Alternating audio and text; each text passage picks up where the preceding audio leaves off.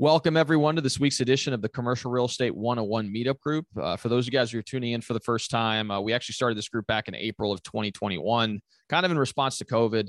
Uh, it was very hard for us to meet together to talk about different commercial real estate topics. And I thought, what, what better way to do it than digitally? And so we started the LinkedIn group back in April of 2021. And we invite speakers pretty much every other week to talk about a variety of different commercial real estate topics. And today we have the honor of having George Connors, who's a friend of mine locally and also a commercial insurance agent who specializes in commercial insurance. Uh, and so uh, he's going to talk a little bit about that, the, the, the, process, and give us a feel for some of the things you need to consider as you're looking to insure uh, property and also your business. Because you know, there's a lot of people who listen to this podcast who are either a real estate professionals and they represent business owners or investors, or maybe you're an investor or developer and you're looking to uh, analyze all the variables that you need to consider as you're going into these some of these projects. And I think that George can illuminate some of these uh, these items, and hopefully you can take away some tidbits of, of value from this podcast uh, to learn more about the, the, industry. So, welcome, George.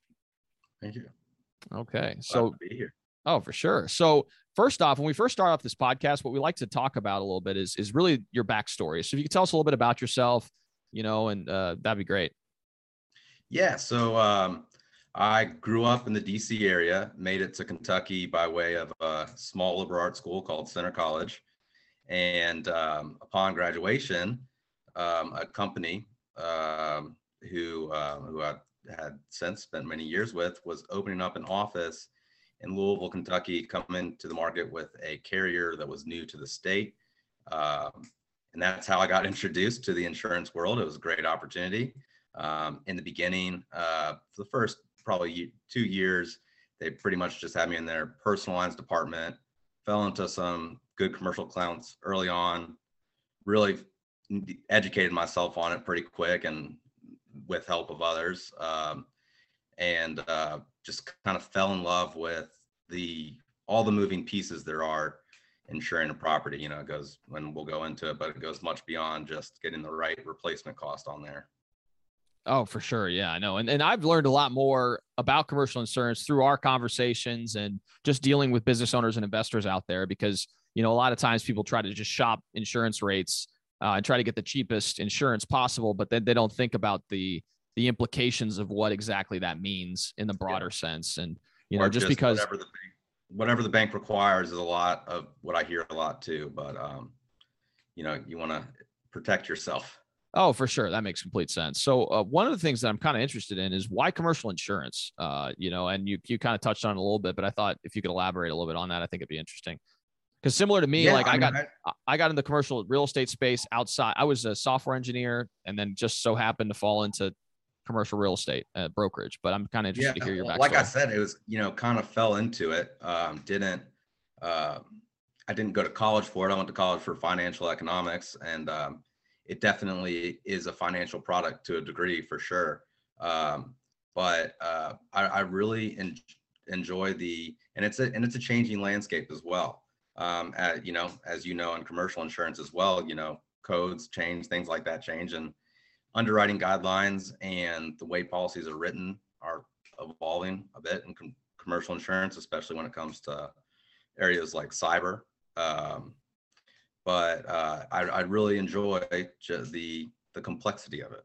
Oh, for sure. No, and, and it definitely is complex. And we'll be talking a little bit about, you know, the nuances of it a little bit within this podcast as well. So one thing I wanted to ask you is, you know, what is the role of an insurance, you know, agent, similar to what you're talking about? Uh, so similar to what you do. If you could, if you could kind of elaborate exactly what you guys do on a day-to-day basis. So at the end of the day, we want to be a true risk management advisor. Mm-hmm. We want to lay out, hey, here are the risks that you can face in your business here's the way to protect against them in terms of policies. And it's really advising business owners, whether it be on their purchase of a property and how to ensure that, or how to ensure uh, their operations. Um, they need an advisor and someone who has seen seen claims, both covered and not covered. Um, a lot of times when claims are not covered, uh, you'll hear, "Oh, well, my agent never told me that." Um, so it's definitely one of those things. While some do try to commoditize it and just come in with pricing, um, it there it's it's not a commodity. Uh, commercial one policy is is not the same as another policy. They might both cover the same amount, but how it's paid out, when it's paid out, um, the types of situations it's paid out in can vary from situation to situation. So our job as a, a true commercial, as a true risk advisor is to lay forth the potential areas where there could be loss of income or um, or certain uh, situations where rebuilding will get more expensive. For example, and you know, just to give a brief example, uh, insuring an, an older building versus a newer building. There are different coverages you need depending on the age of the building. Um, you know, obviously, I'm sure a lot of your listeners are familiar with, um, you know, capital expenditure and all that being more expensive with uh, commercial buildings. Well, the insurance is also more expensive. Um, more things can go wrong, but um, understanding all that uh, and then and sharing that knowledge with your client is really what uh what gets me out of bed every day. That's awesome. Yeah, I know, and and and I'll attest to that too, because a lot of times, in particular, when you're dealing with newer business owners or people that invest maybe in the residential side, now they're transitioning more into the the commercial side, is that they start seeing some of these price tags for different things, and commercial included, and they just are kind of shocked by the differences as far as what's required as far as coverage, or you know, and and and in a situation where you know they try to skimp on certain things, then you can run you run the risk of you know potentially having a bad situation come about. And, and, again insurance is is is insures some for something that may not happen. And you're right you may pay the premium forever and not have to worry or it may nothing may happen to you but that one time where it does uh, it can be quite catastrophic. And you know you know similar to you i've seen business owners that have been taken under because of something that happened that they no longer they couldn't cover as far as their their insurance was concerned. So it is one of those things where it's pretty important. And as far as your role is concerned, too, I mean, you work with a lot of different carriers as well. So that's another thing a lot of people don't realize is that um, there's a lot of insurance agents too have relationships with a lot of different carriers, and they place business owners and investors depending on what the carrier is specialized in. And I'm sure you probably have certain carriers that, if it's a restaurant owner that's looking for for uh, insuring their restaurant, there's probably certain carriers that do it. Some carriers may not. And so you have those relationships and you have those, you know, the understanding of the different variables and different factors at play so that you can say, okay, well, instead of going here because it's not going to work, let's go over here. And maybe there's a way we can uh, orchestrate the, the deal so it works best for you. So, yeah. And it's, it's important, uh, you know, uh, I say it, your relationships with your underwriters is just important as your relationship with your clients. And that's something that I've been fortunate enough to build relationships with underwriters and a number of companies where you know they they might do something for you that if you didn't have that relationship they wouldn't trust you to um, write a certain piece of business for example for sure no certainly so one of the things i want to touch on is what exactly are some of the business owner uh, mistakes business owners make in particular when evaluating their insurance needs and again just to give you some backdrop on the audience that we have we have you know commercial brokers that are out there that represent business owners we have business owners that have that tune in as well, whether they're in some capacity within the commercial space. So if you could touch on maybe some of the mistakes that you see business owners make as pertaining to their insurance needs, both property and even business, I think that would be helpful. Yeah. So let's just start with property. No, number one mistake you see is wanting to insure the building either as low as possible or in some cases the purchase price, which from for an insurance perspective, you're insuring it for what it costs to rebuild it, not not the value of it. And you know, here in Kentucky, we just with the recent tornadoes that came through, we saw that issue a lot. Um, our agency actually does not have a footprint in Mayfield where that tornado came through, but uh, again, we have good good relationships with our carriers who do write business there, and they are dealing with underinsurance left and right over there because I mean, the cost of construction, what has gone up anywhere from 17 to 30 percent, depending on where you are in the country and what you're doing. Well, most policies they might have an inflation guard of like four percent. Four percent is not cutting it in the current environment we're in right now. Uh, you know, and and to the point of you know some people wanting to just ensure what they're purchasing it for or what debt they have on it. The bank's fine with that. From a bank's perspective, all they care is they're going to be paid back on their principal if something happens to that building. So they just require the minimum insurance on it. Doesn't mean that's the route you should go. And especially with building property, uh, a lot of times most policies have what is called a co-insurance clause, and and anyone's allowed uh, anyone feel free to reach out to me to get in more depth. if You have more question over this, but brief overview of co-insurance. There's a little formula with it. If you do not have the building insured, some co-insurance clause are 80, 90, or 100%. So if you're not insuring your building to at least 80, 90, 100% of the true rebuild cost, regardless of the size of claim, you will be hit with the penalty. So a lot of people don't realize that. So, you know, let's say you have a million dollar property and, oh, I'm going to insure it for 700,000. And, you know, the likelihood of a total loss is very small, but, you know, more likely to have a partial loss. And then, and so they, there's an assumption sometimes with uh, building owners that, oh, well, if I have it insured for 700,000, if I have a claim for 500,000, they're going to give me all that 500,000. If you're not insured properly, and you have to look at the language of your contract, each contract's different on co-insurance specifically.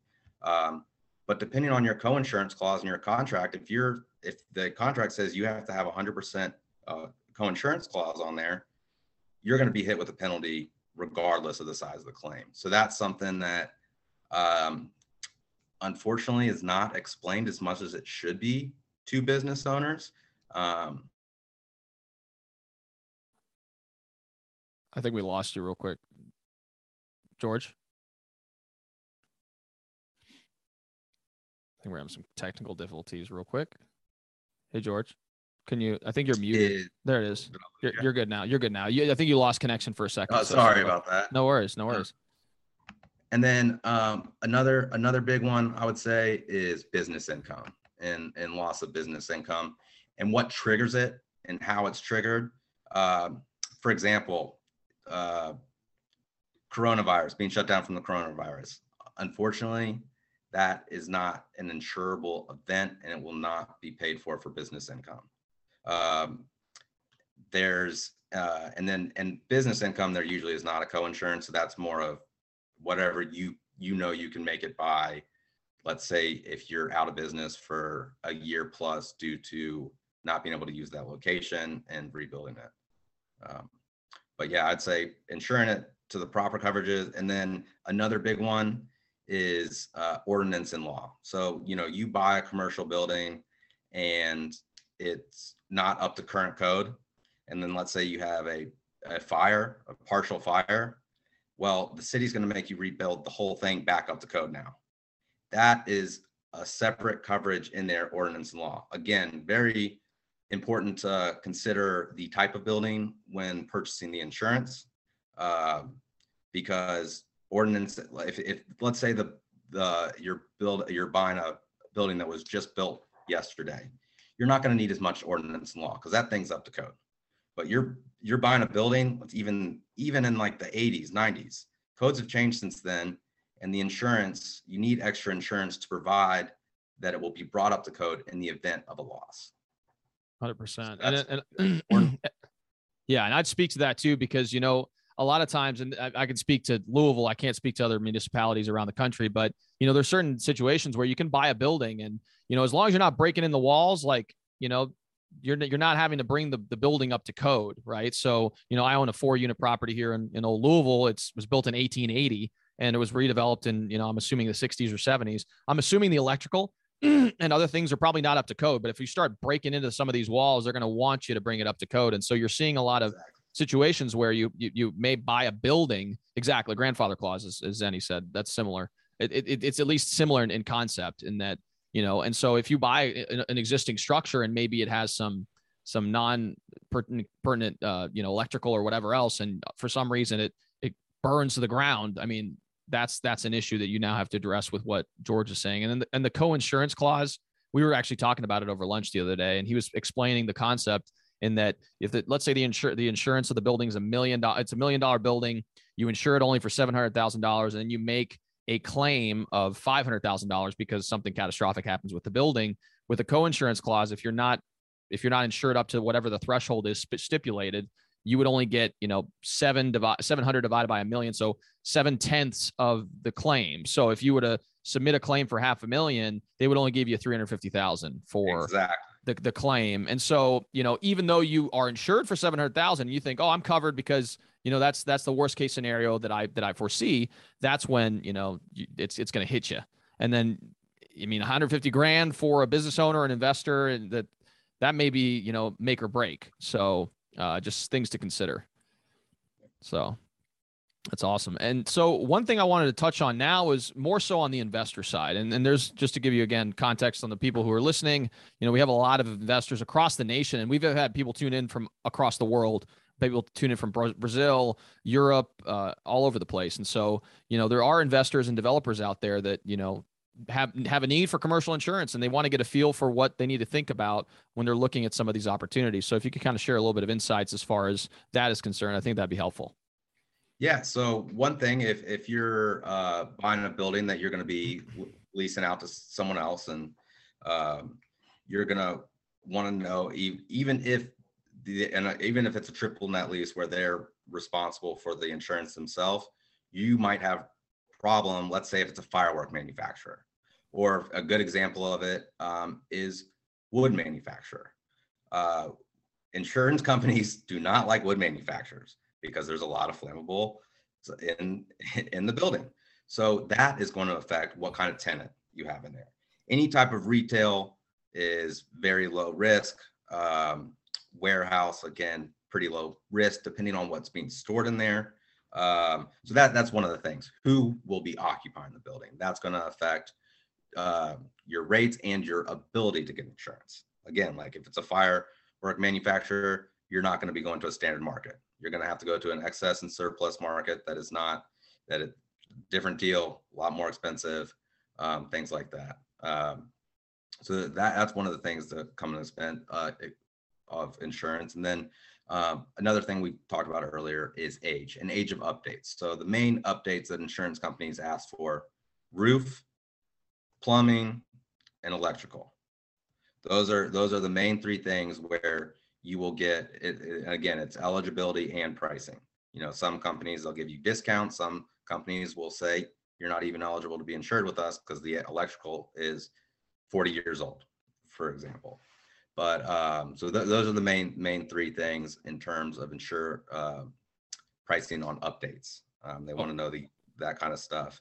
Um, you know i've it depending it depends on the size um, of the building, but a lot of times if it's, you know, if if we're insuring, you know, 10 million plus, we're going to have uh, a risk surveyor come out there and do everything. And they've got all these tools and stuff where, you know, they put a little uh, uh, gun to the uh, the electrical box and they can see if it's overheated in any areas and and things like that. But you know, if you're building, if you're buying um, you know, like let's say a million dollar commercial building, not as big, you're not, you're probably not going to have all those inspections done from an insurance company until you reach a certain threshold in uh, insure insurance. Oh, for um, sure. And and another thing is, uh, kind of while while we're on the topic of uh, bigger values of insurance, um, you know, all the insurance companies, all the standard markets, they all go to reinsurance companies. Well, reinsurance companies right now are raising rates, which means the standard companies who actually are putting it on their paper um, are going to have to raise their rates as well. And I mean, we we know rates are it it's just another piece of inflation. I mean, it costs more to rebuild. It's going to cost more to insure, and um, and so we're seeing the market harden a little bit for sure no and, and and the pieces of the components are, are pretty valuable with what you said i mean especially when you start talking about some of these larger commercial properties i mean you know we were looking i had a, a shopping center deal that i did last year and we had priced out what it would cost to replace uh, a roof for a strip center roughly 27000 square feet and we were getting numbers back in the tens of thousands like 80 to 100,000 dollars for the full replacement of the roof. In industrial buildings, it's going to be even more, especially if it's a very expansive type of building, 50,000 square feet, the roof to re- replacement cost for those types of, of items is pretty significant. So it's definitely and, and, stuff to consider. And when it comes to the insurance on, on the roof, there are options to do, let's say if you have an older roof, an insurance company might say, well, we'll insure it, but we're only going to insure it for actual cash value.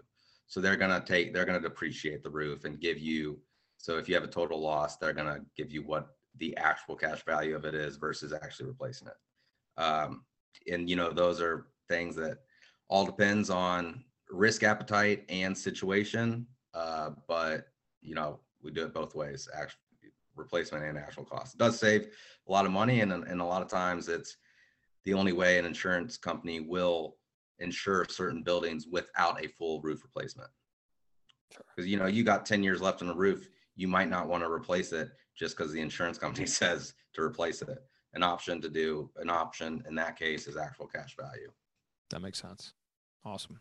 So one thing I want to touch on uh, was related to leasing commercial property. As again, there's there's a lot of people that are listening to the call. They're brokers. They're representing uh, business owners that are looking to lease commercial property. Maybe they're business owners as well that are leasing commercial property, and they want to get a feel for what exactly they need to do in order to cover their bases. So if you could kind of touch on that, I think that would be helpful. Yeah. So, so from from uh, the uh, perspective of, uh, sorry, you went off just for a second there. Yeah. From advising tenants who will be in commercial property and what they need for insurance.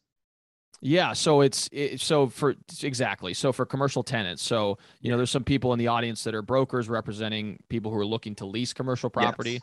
and gotcha. or Sorry. they're business yeah. owners who.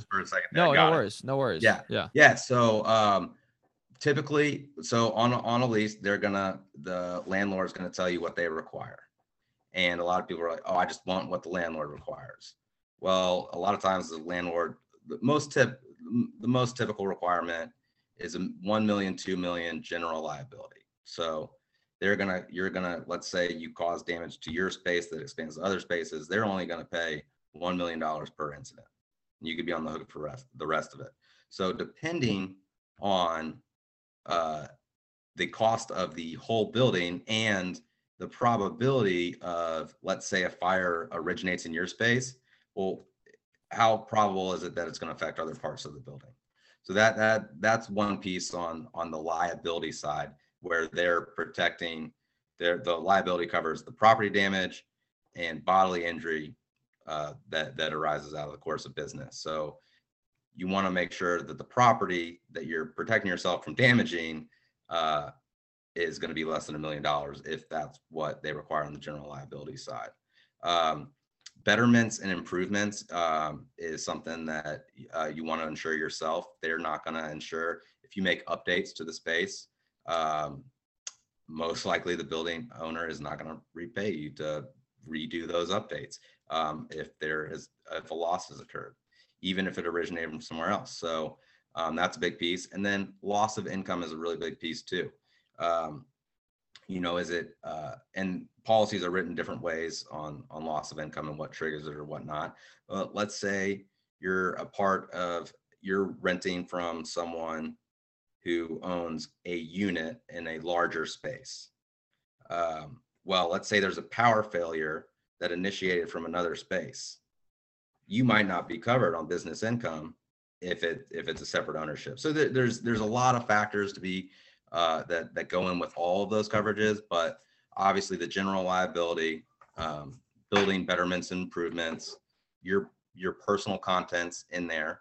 Um, and another thing to look at with personal contents is to look at, let's say you're a seasonal business. Let's say you're, uh, I don't know, something like a holiday. You know you got a lot of orders during the holidays or whatever. I, I'll give a, I've got a tea manufacturer as an example. You know their their big time of year is december. Well they've got a lot more inventory in december than they have and leading up to than other parts of the year. So you might want peak season coverage. So insurance companies will say hey give us give us your busy dates.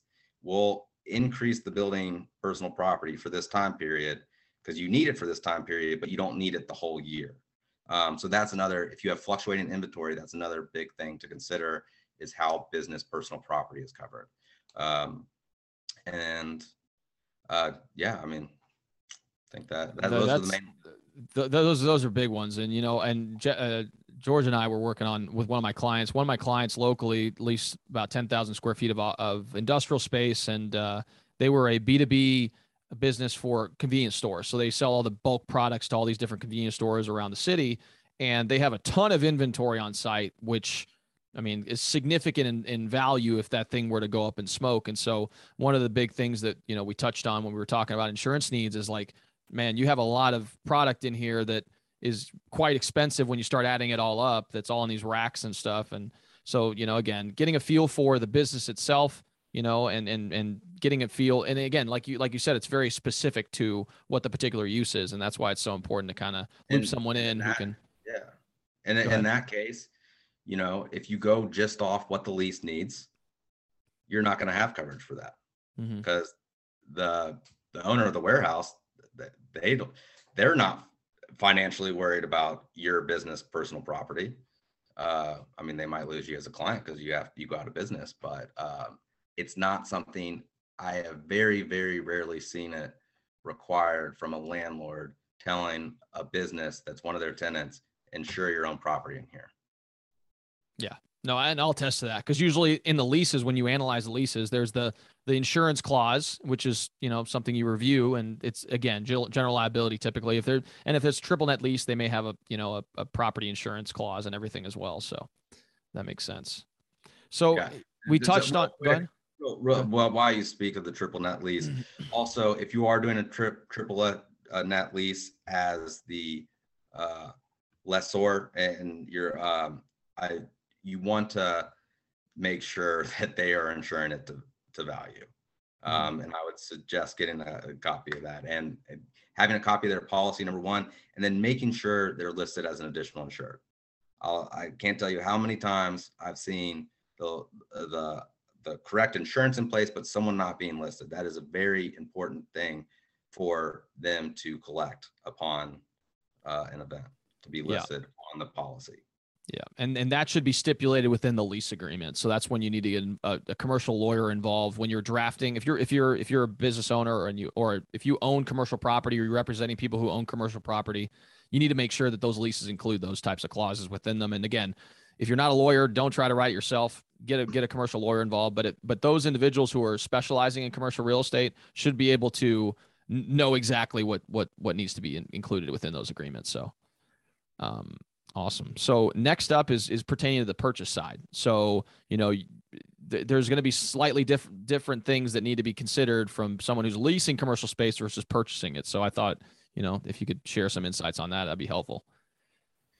Yeah. Um, well, on so on the purchase side, like I was saying, the main things that you want to look in the inspection is um, or documentation from the current owner uh, of updates to electrical, updates to plumbing, um any kind of mechanicals, HVAC, any kind of any kind of mechanicals like that, um, and then the roof. Those those are the factors that are going to affect your insurability and the price you pay for insurance. Um, so so that that's a big one. Um, and if you're looking at it from a tenant uh, standpoint, one of the things, and we kind of touched on this earlier about what what type of risk is inside the building, but if you're let's say you're a tenant that is you know like a warehouse we'll keep going with the warehouse distribution type tenant but you're next to a firework manufacturer again not something you're going to have an easy time getting insurance for. You're not doing anything that's high risk, but you share a wall with someone that is doing something that's much higher risk in terms of flammability, uh, especially. Um, so that's one thing to consider. I would say I would ask who who else is who else is in this building, and anything that has to do with combustion combustibles like flammables.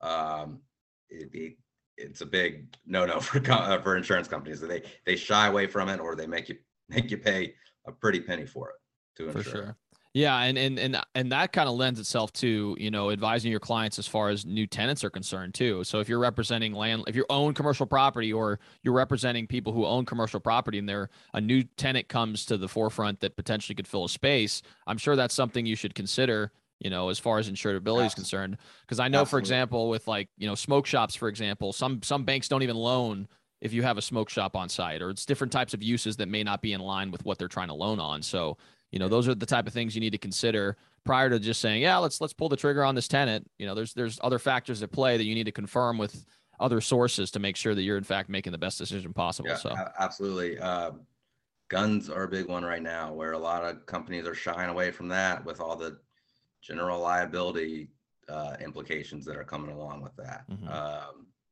yeah, it's a, it's a, it's, it's definitely insurance is always a changing landscape. It's a slow changing landscape. You know, insure insurers don't like to insure something in, until there's been long history of them. Um, that's why a lot of these, you know, for example, like CBD warehouse spaces and stuff like that, where it's, you know, the risk isn't isn't terrible, but it's just there's no data on it. Yeah. So insurance companies for the most part are very conservative.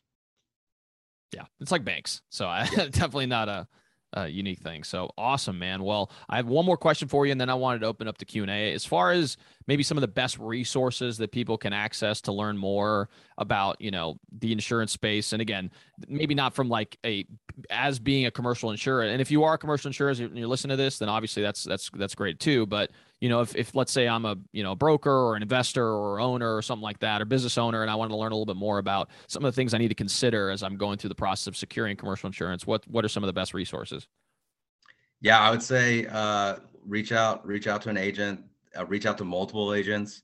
Um, you know, you might not realize that one agent didn't let you know something that's like an important piece until you talk to someone else. So um, I would say reach out to resources. I mean, most uh, most people uh, in my industry are willing to have a conversation uh, with someone and just give advice uh, on this stuff. Um, I know I am. I'm I'm happy to, and and there's a bunch of other people, but um, it definitely helps um, someone local in the market that you're investing in because mm-hmm. they they know the market and then they know the regional carriers in the market. Like like you mentioned before, uh, I'm a broker and I represent a lot of national carriers, but I also represent regional carriers. Sometimes regional carriers are can be very competitive against the national ones, and part of that has to do with just geographical footprint and with weather weather patterns and all that stuff. But um, it really helps to talk to like let's say, you know, I for I, I for example have a client that has properties in Southern California. I just don't know that market as well. And, and even the laws and the way uh, insurance is written is different state by state.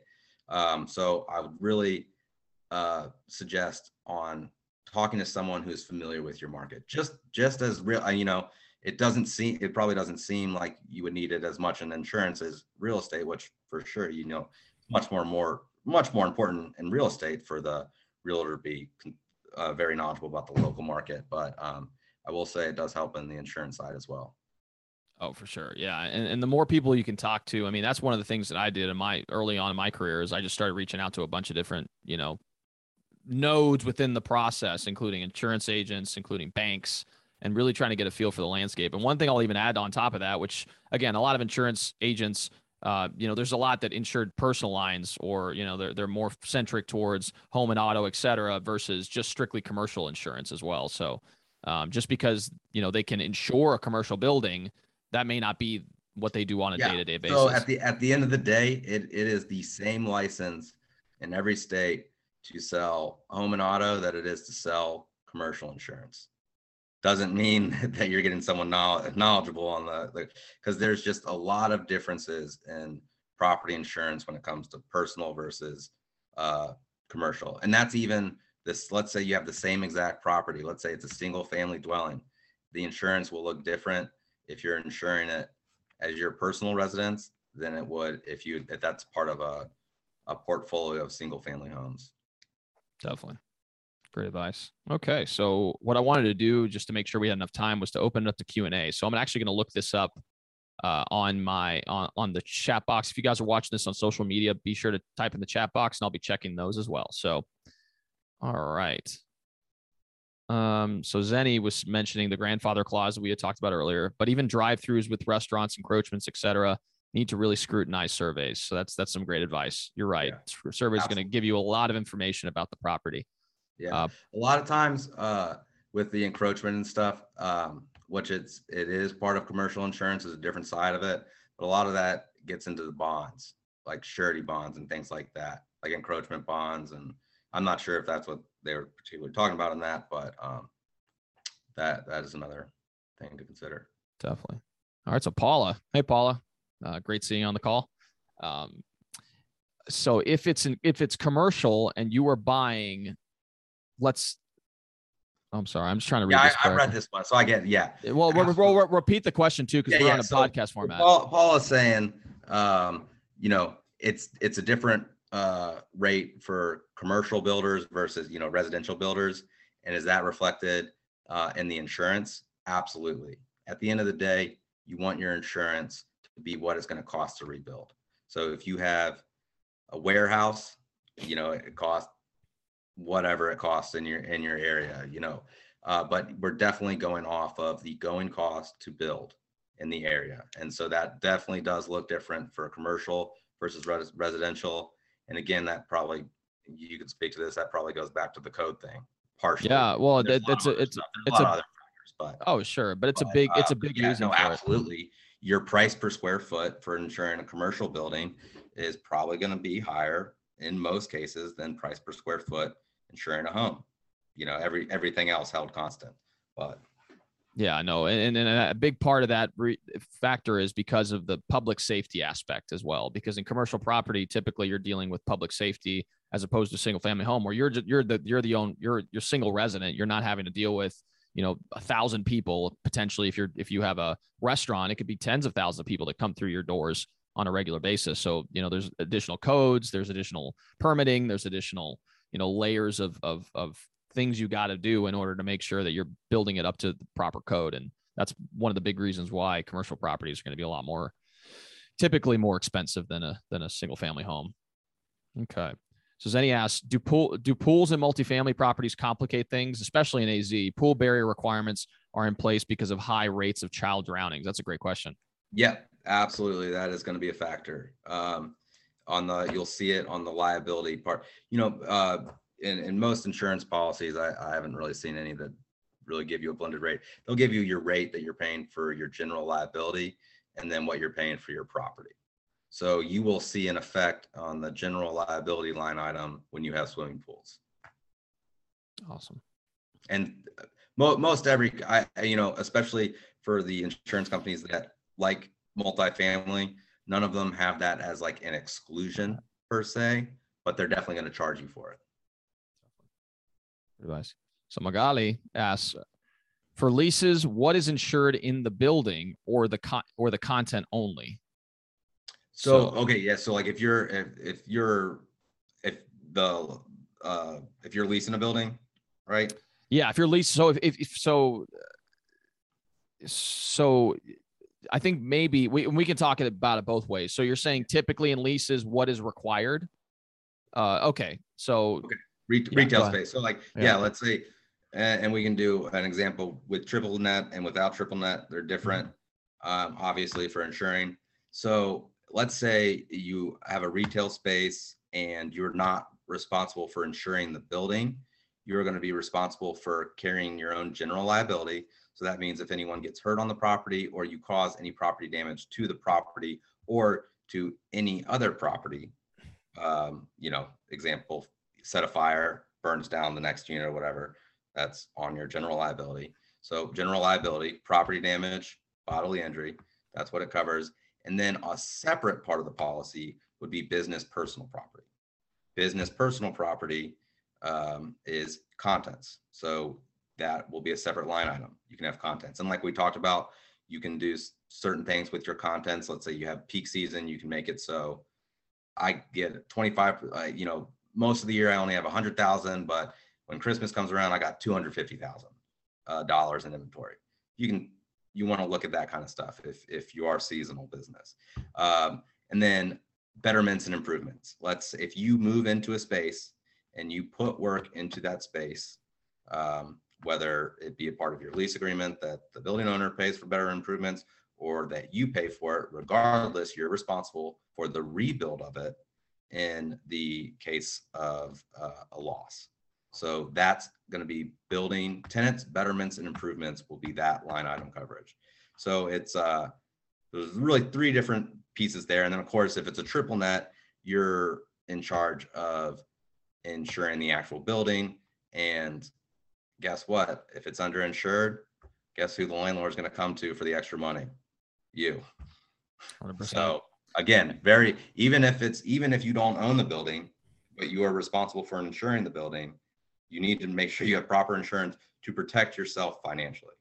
Hundred percent. And I even think about, which is something you touched on, which is huge in the commercial space, is the is the build out. Because there's a lot of situations where, in order to incentivize a, a, tenant to move in, they may offer some form of tenant improvement allowance, meaning the landlord is willing to pay for some of those improvements to the space in order to to make sure that you're able to fit within the space. But if something were to happen that would be catastrophic, that's ultimately your responsibility. It's not the Correct. landlord's to be able to replicate. So, you know, again, something to consider. That's that's super common in the the commercial space, uh, in particular on some if, if, for for office buildings, um, for retail. You know, there's there's typically some landlords sometimes offer tenant improvement allowances. So, all right. So Jill asks, uh, this is a great question. Do, do you recommend using the replacement cost value for the building if it's listed in the appraisal? So it, yeah, that de- that depends. I would I would ask your agent to show their rebuild cost estimator. So every time an agent goes in and gets a uh, quote for a building, there's a building cost estimator software used by insurance companies. They're different one, Marshall Swift and Boeckh, CoreLogic. There, there's a few out there, but they're pretty much the same when they they pretty much spit out the same numbers when you put in um, you know all the different variables and and type of build and all that stuff. But um, I would definitely be weary of rebuild cost, replacement cost on the appraisal, just because that doesn't, that's not necessarily taking in all factors. And with that said, um, I, I don't know, do you want me to go into like a little example of the co-insurance and why it's important to, uh, so I, I, I would just, I, I don't know, it might, I can have people reach out. There's a simple formula, um, for it, but basically in every uh, insurance contract, you the typical options are 80% co-insurance, 90% co-insurance, 100% co-insurance. 100% co-insurance, you have to insure that building every penny to what it costs to replace. 90, 90%, 80, 80%. I like to do 80%. It's a little more expensive because you're insuring, you don't have to insure as much on the building, but it gives you leeway when it comes to a claim. So with an 80 80% co-insurance clause, let's say the true rebuild cost is 1 million, the contract, the insurance contract says we will not penalize you if you have it insured for at least 800,000. Now that means that a, that doesn't mean in a total loss they're going to give you an extra 200,000, but it just means that they're not going to penalize you for uh, a smaller loss. But uh, but yeah, I, I said someone went to the co co-insurance, so um, I should have had a whiteboard. I don't. I don't all, yeah. all these chicken scratchers. I mean, uh, if, if you want, what we can do too is, like you said, if, if they want to reach out, because I just want to make sure that we are able to relay the message too in a podcast format. So, Jill, yes. I would I would highly encourage you to reach out to, to George too, because he's he's a wealth of knowledge and he'd be happy to walk you through examples. And if you want, even I could even include a link in the description for the podcast format and YouTube that references that example too, if you'd like and we could take a picture or however we want to do it and it can kind of lay out exactly what you mean so awesome. yeah but basically uh, just real however there you're gonna there's a formula of what you should have what you actually insured it for versus what you should have insured it for so let's say you should have insured it for a hundred thousand and you only insured it for uh, 80,000 you're going to get hit with what a 20% penalty mm-hmm. regardless of the size of claim and that that again like like we were ex- explaining earlier that could be huge i mean if you're talking yeah, about a significant loss yeah, yeah let's change those numbers to millions instead of oh yeah yeah, yeah. And, and in and situations where there's a catastrophic event i mean i mean a fire that burns down a five million dollar building and you're underinsured 20% could be a million bucks you know so it's pretty significant Awesome. So I uh, just want to make sure. Do we have any other questions that for George? And maybe I'll ask you one question, George. I wanted to see: is there anything else in particular that you wanted to share today that maybe I didn't ask you that you think would be pertinent to the discussion?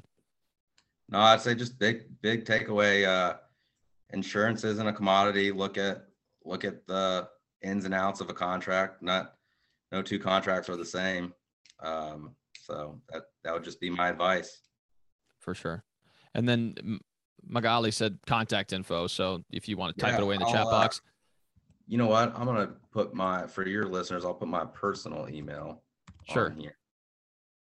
definitely. And then also we're we're gonna include the the uh, phone number and email as well for George uh, in the description below if you guys listen. You have my company email as, as well. Yeah, This, you know, since it's uh, your, um, you know, your uh, podcast, I'm happy to share my personal, which um, I answer a little more often than I, I try to keep nine to five on the work. It doesn't always work, but hmm yeah, um, he is he is amazing. Yeah, Paula said that you're great at what you do, and I would attest to oh, that as thank well. you, And- he's super responsive as well. So if you guys have any questions in particular and you just want to throw an idea off him, feel free to reach out to him. And uh, again, like I said, this will be recorded as well. So if you guys want to watch this back in, in a YouTube format or a podcast format, it will be available for you guys as well. So again, uh, George, thank you so much for stopping by. Yeah, thank, thank you, you. all. Yeah, of course. And thank you all for tuning in as always. Uh, we, like I said, we do this every other week.